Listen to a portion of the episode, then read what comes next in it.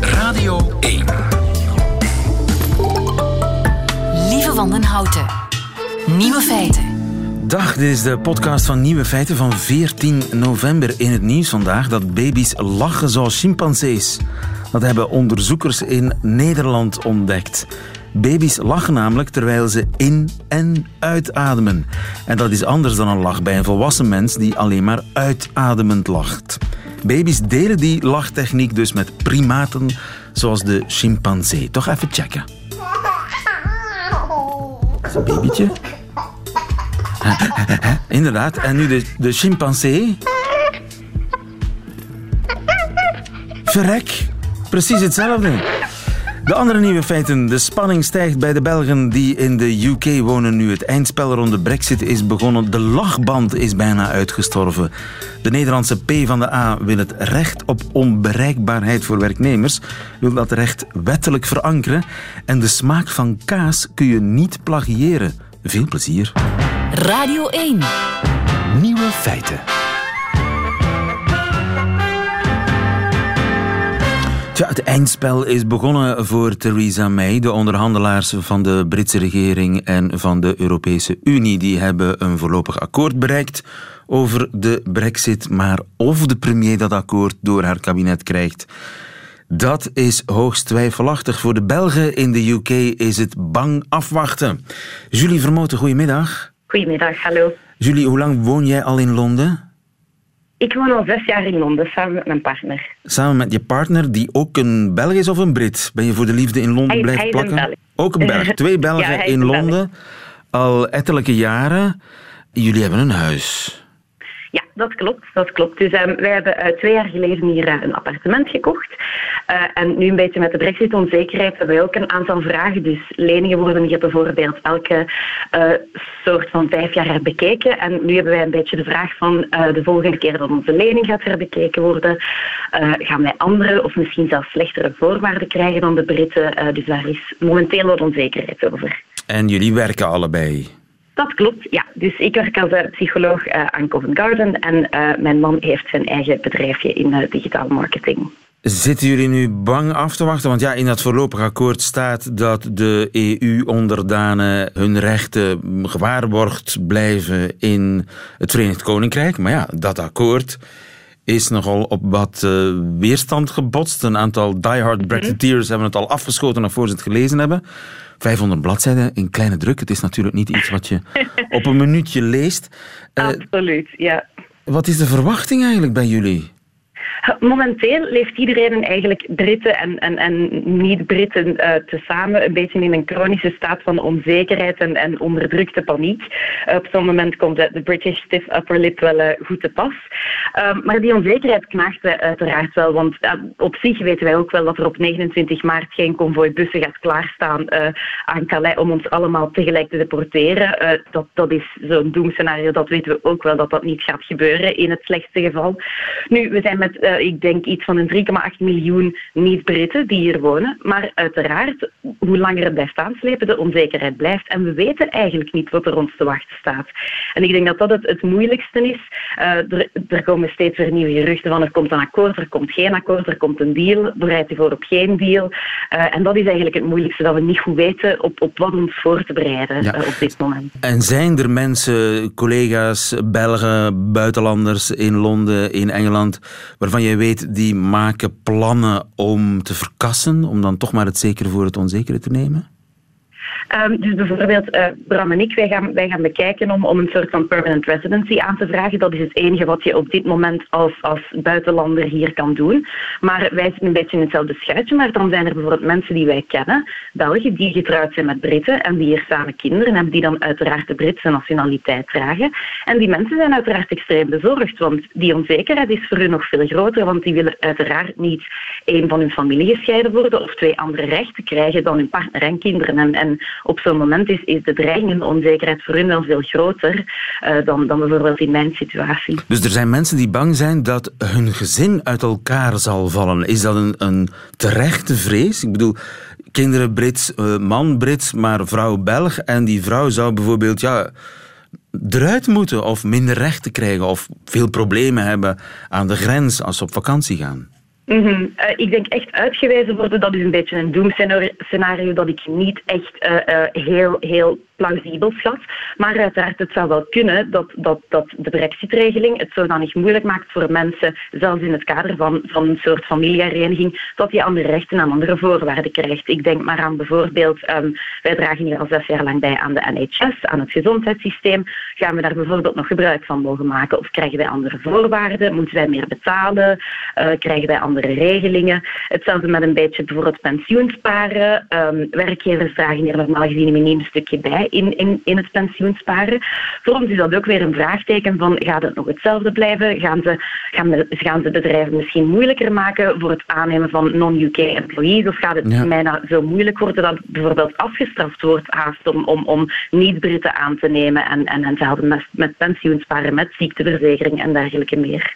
Ja, ja, ja, ik begrijp het. Als, stel je verliest je werk, je moet nieuw werk zoeken. Oei. Mm -hmm. Stel, uh, de dokter wordt veel duurder. Oei. Ja, ja, dat ja. zijn en, allemaal... en dat zijn inderdaad dingen... Nou, kun je nog goed slapen, Julie? op zich, uh, ik denk omdat we niks weten, zijn we ons op, dit moment op niet te veel uh, ongerust aan het maken. Het is maar wanneer er meer duidelijkheid gaat komen dat we kunnen beginnen nadenken over de implicaties voor ons dagdagelijks leven. Uh, die, die chronische onzekerheid, dat knaagt uiteraard wel. En, en dat is niet fijn en dat is zeker niet aangenaam. Um, en, en, en dat leeft bij de Britten zowel uh, als bij de non-Britten. Maar op dit moment is het een beetje bang afwachten. En geen plannen om te verhuizen? Voorlopig nog niet. Nu, ik, ik zeg het een beetje voorzichtig, voorlopig nog niet. Het, het, het valt allemaal een beetje te zien over eens dat het 29 maart is en de plannen liggen op tafel, hoe dat die plannen ook uitgerold worden en wat voor een impact dat die gaan hebben op ons dagelijks leven. Is het zo dat ons leven hier drastisch in kwaliteit daalt, dan inderdaad zullen, zullen wij het zeker um, um, overwegen om terug naar België te komen. Absoluut. En intussen keep calm and carry on. Mag ik je heel veel sterkte wensen en veel dank ook voor dit gesprek. Julie Vermoten in Londen, goedemiddag. Heel graag gedaan. Dag. It's equally Radio 1. Nieuwe feiten. Lieven van den Houten. Om drie uur stemmen ze daar in Londen over dat ontwerpakkoord. Het is bang afwachten, zeker ook voor de vele Vlamingen in uh, Groot-Brittannië. Intussen hebben de heksen verloren van de witte wieven. Ze hebben geen gelijk gekregen, die heksen, van de Europese rechter Michiel Beutels. Goedemiddag. Goedemiddag, lieve. Uh, Michiel, je bent uh, advocaat en hebt de zaak gevolgd, maar bent geen betrokken partij natuurlijk in die zaak van de heksen versus de witte wieven, waarin het uh, Europese Hof uitspraak heeft gedaan. Voor alle duidelijkheid, het gaat om kaas, hè? Heksenkaas en witte ja. wievenkaas. Wat is eigenlijk het probleem? Wie is er naar de rechter gestapt? Ja, ik zal uh, kort in enkele woorden uh, even de feiten toelichten die aanleiding hebben gegeven tot uh, de prediciële vraag aan het Hof van Justitie, om daar een beter beeld van te krijgen. Het gaat dus inderdaad over heksenkaas. Een heksenkaas die dan wordt omschreven als een smeerdip met roomkaas en verse kruiden, die in 2007 werd gecreëerd door een Nederlandse detailhandelaar in groente- en, en versproducten. Nu, um, die Nederlandse vennootschap, de Levola Hengelo, Hengelo BV, die sloot in 2007 met die Nederlandse handelaar een overeenkomst op basis waarvan de intellectuele eigendoms, eigendomsrechten, dus ook de auteursrechten, werden overgedragen aan Levola. Ja, ja. Met betrekking maar, tot op de... Want het gaat ja. allemaal heel gedetailleerd. En overigens kunt u misschien ietsje verder van de horen praten, want u, u klinkt een beetje over, overstuurd, zoals dat in vaktermen heet. Dus de uh, heksen zijn naar de rechter gestapt. De mensen van de heksenkaas zijn, Klopt, zijn naar de rechter gestapt. Omdat, uh, die, zij, omdat zij um, vonden dat de witte wieven, de, eigenlijk de Aldi-versie van die kaas, dat, dat die Mhm. eigenlijk exact hetzelfde proefde. Ja. En zij voelde zich eigenlijk ja, bestolen. Nu, ik ga eens even een blinde proeverij doen. Ik heb hier uh, twee identieke anonieme potjes aan kaas. Dus, uh, ik weet niet wat het is, maar... Um, en even het andere. Ik ga eens even naar het andere. Het is exact hetzelfde. Het is exact hetzelfde. Dus witte wievenkaas, daarover is geen discussie. Smaakt precies hetzelfde als uh, heksenkaas. Mhm. Mm -hmm. Maar dan ook echt exact hetzelfde. Maar de heksen waren eerst. Nu zegt de rechter...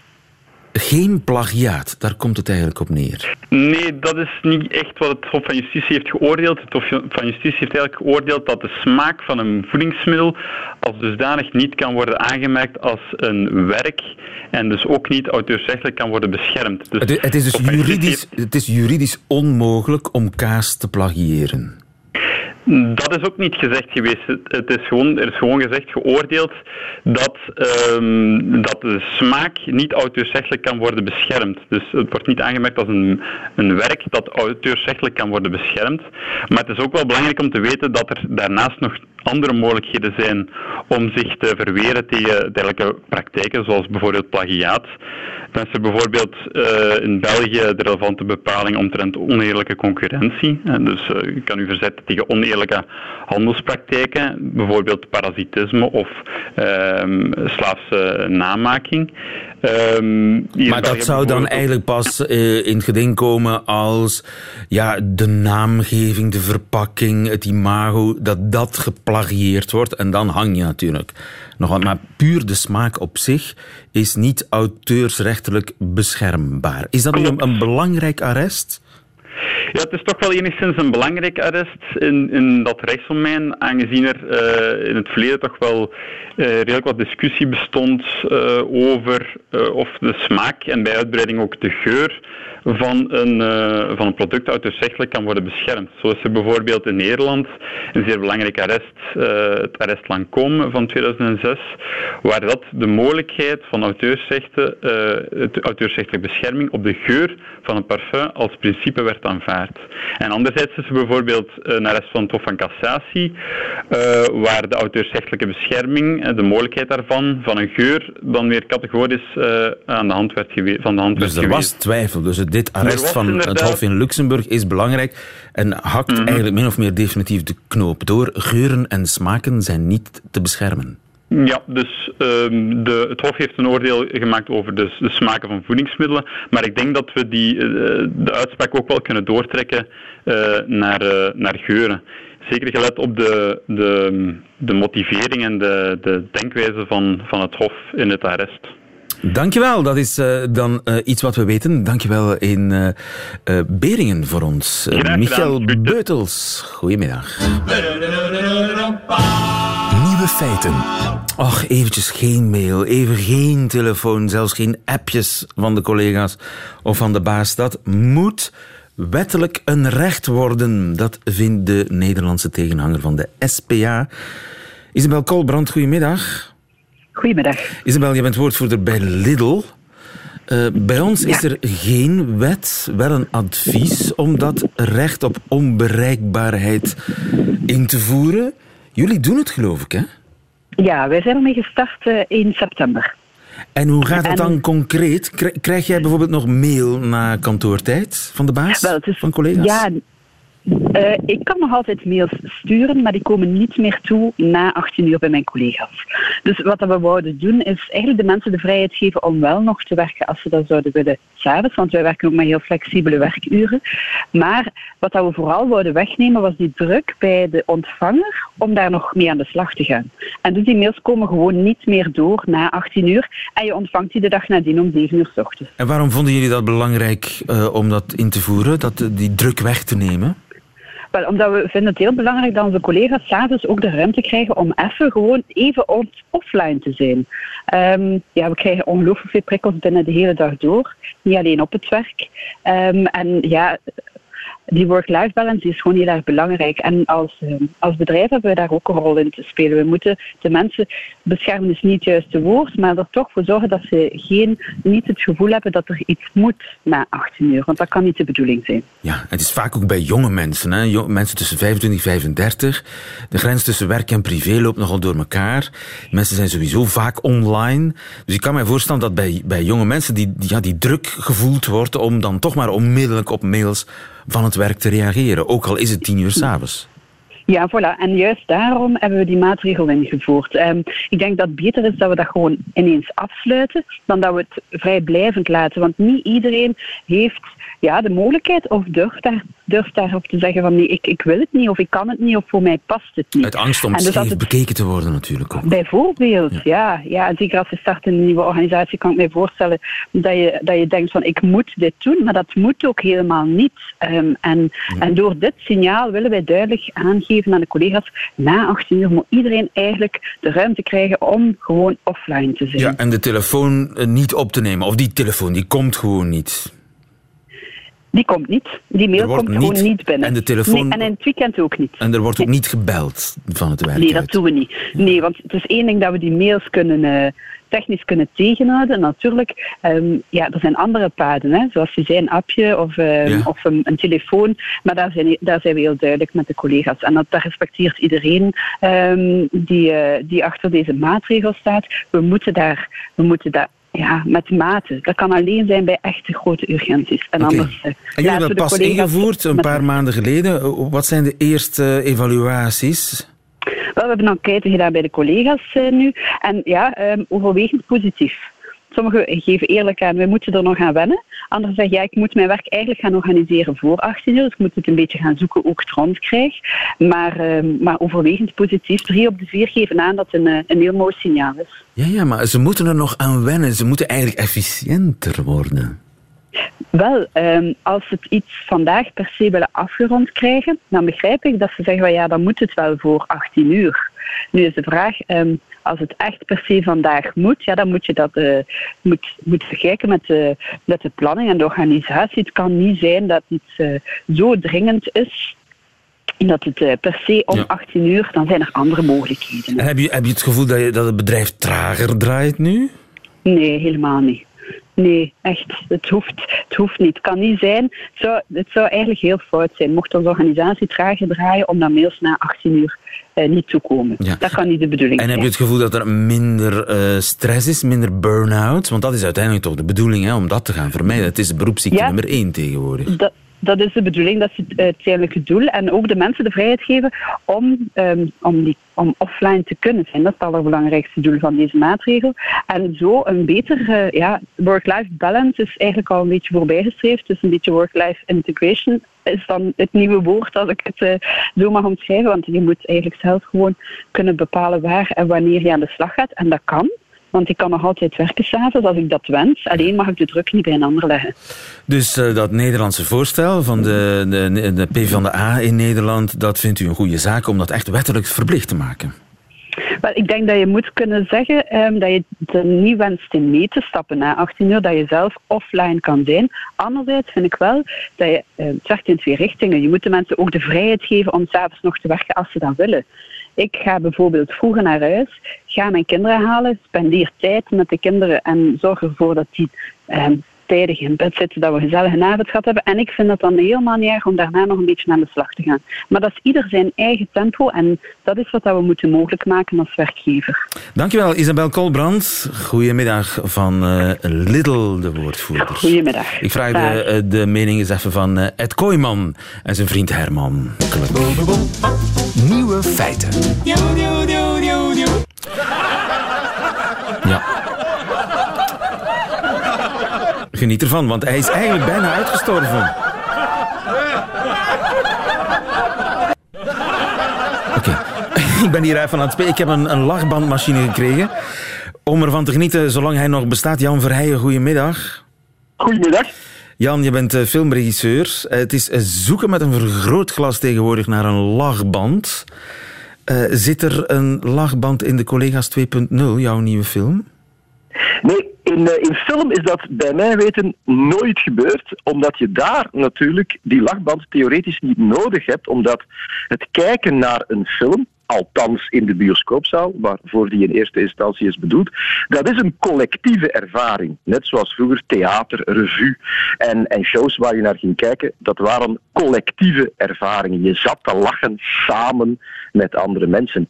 En daar komt natuurlijk ook meteen het idee van die lachband vandaan. Want toen dan radio werd uitgevonden. Dan werden uh, de dingen die je op de radio hoorde, die shows, die werden meestal opgenomen voor een levend publiek. Hè. Dat werd geregistreerd, gecapteerd. Um, en dan was er op een bepaald moment in, in, een, in een radioshow van Bing Crosby, dus we moeten echt teruggaan tot de jaren twintig zelfs al, was er een komiek te gast. Um, en uh, die bracht nogal wat aangebrande moppen. Die gingen erin als koek. Mensen kwamen niet meer bij van het lachen. Maar terwijl dat programma werd opgenomen, wisten de makers al van dit gaan we nooit kunnen uitzenden deze grappen zijn veel te aangebrand, daar krijgen we problemen mee. En toen zei de scenarist van dat programma, een zekere Bill Morrow, hou die lach toch maar bij. En dat was dan letterlijk een lachband, dat was een tape met gelach van de mensen. En dat heeft hij dan gebruikt om in volgende uitzendingen grappen die hij zelf heel leuk vond en waarvan hij vond dat ze in het programma moesten zitten, nou, daar zette hij dan die lach onder die hij had bijgehouden. Ja. En, zo is de eh, lachband eigenlijk uh, geboren op de radio nog wel. Uh, ik weet niet, Jan, of jij ietsje verder van je telefoon kunt praten, want we krijgen, we krijgen al heel, heel luid op de radio binnen. nu is het, het, het, het hoogtepunt was eigenlijk jaren zeventig. De lachband, er was geen comedy-serie te vinden of te horen hè? zonder lachband.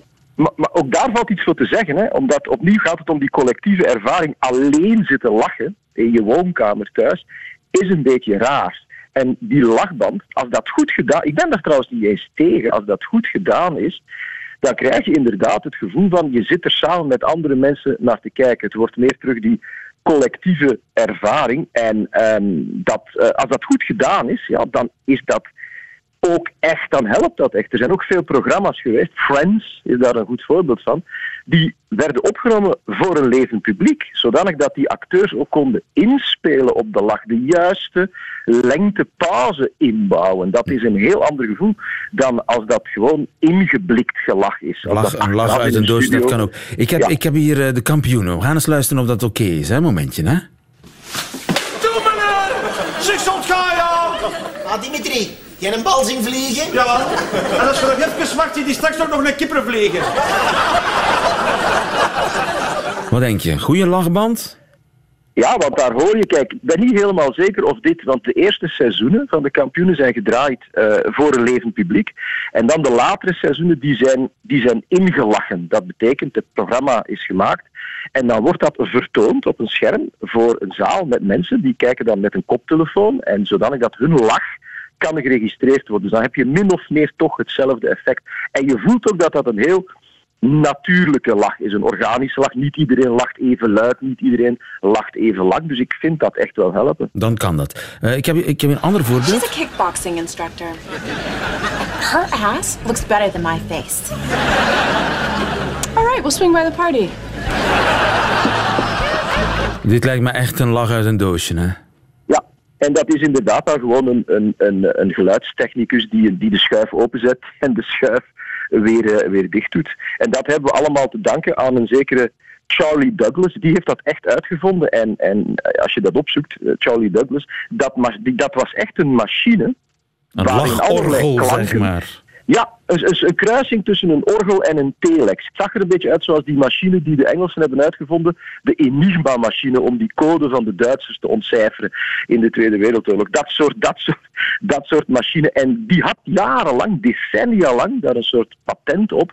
Die is daar ook schatrijk mee geworden, want die ging dan echt met, die, met dat ding van studio naar studio om daar dan die programma's met zijn machine van een, een lach, al dan niet gul, te, te, te voorzien. Maar zoals je zelf zei, vanaf de jaren tachtig is dat een beetje uit de mode geraakt. Heel veel makers hadden er een, een probleem mee. Die vonden dat niet leuk, die laughter. En nu zijn er niet zo gek veel voorbeelden meer. Je hoort nog voorbeelden van slechte lachbanden, die vind je nu vooral op de, de Disney Channel en Nickelodeon en zo. Dat is echt, dat is echt verschrikkelijk. Alsof die gruwelijke Noord-Nederlandse dubbing niet volstaat, krijg je er ook nog eens die canned laughter bovenop. Ja. Maar ook de, de hippere comedy-series, Veep bijvoorbeeld, geen lachband. The Office, uiteraard geen, geen lachband. Uh, het is, het is uh, gedemodeerd. Hè? Het wordt beschouwd eigenlijk ook als een soort manipulatie van je publiek. Alsof je als, als kijker niet zelf kunt beslissen uh, om te lachen. Alsof het eigenlijk niet grappig genoeg is, wordt er nog een lach om duidelijk te maken: dit is grappig. Alles is manipulatie. Muziek, filmmuziek of, of muziek bij, bij reeksen is, is ook tot op zekere hoogte manipulatief. De manier waarop je dingen monteert.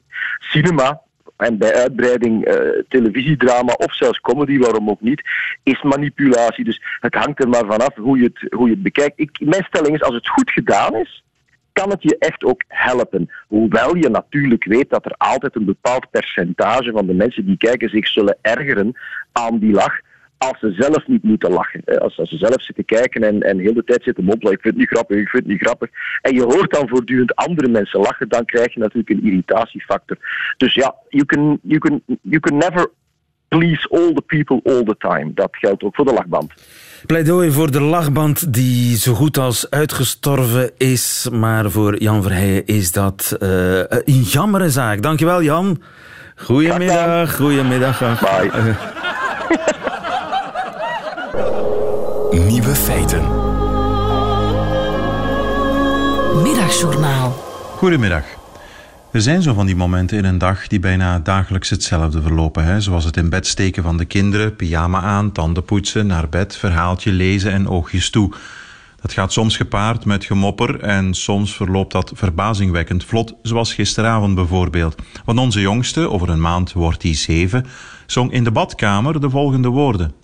Misschien koop ik wel een Bentley, misschien koop ik wel een Honda. Vroom, vroom.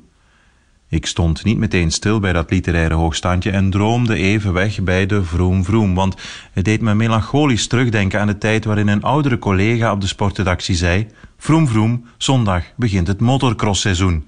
Dat waren nog eens tijden. Ja, die van het monumentale Wat is er van de sport? Jongelui, Wat is er van de sport was een klokvast sportprogramma op Radio 1 om kwart voor zes van 10 tot 12 minuten lang. Zoals gezegd, dat waren nog eens tijden. Maar terug naar onze jongste, die volhardde in zijn enthousiaste gezangen. Misschien koop ik wel een Bentley, misschien koop ik wel een Honda, vroom vroom. Blijkt een muzieknummer te zijn van Femke Louise. Een Nederlandse tiener die met vlogs en allerhande ander social media materiaal money probeert te scoren via YouTube en internet. Femke Louise, met een gangster-imago en strak naar achter getrokken vlechten, heeft sinds vorige week een eigen documentaire serie. En ik tikte de naam in bij Radio 1 en VRT Nieuws, maar geen resultaten.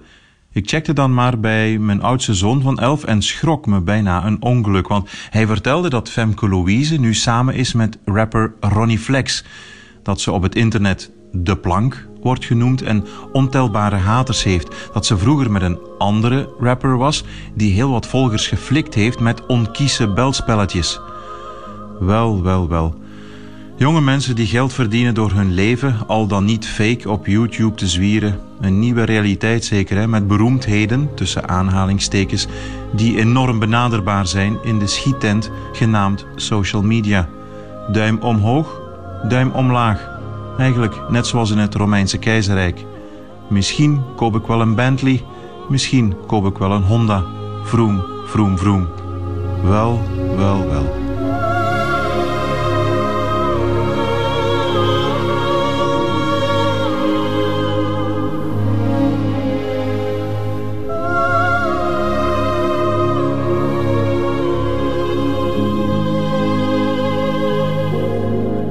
Middagjournaal met Christophe van der Goor. Einde van deze podcast, maar u vindt er nog veel meer op radio1.be. En op alle mogelijke podcastkanalen. Tot volgende keer.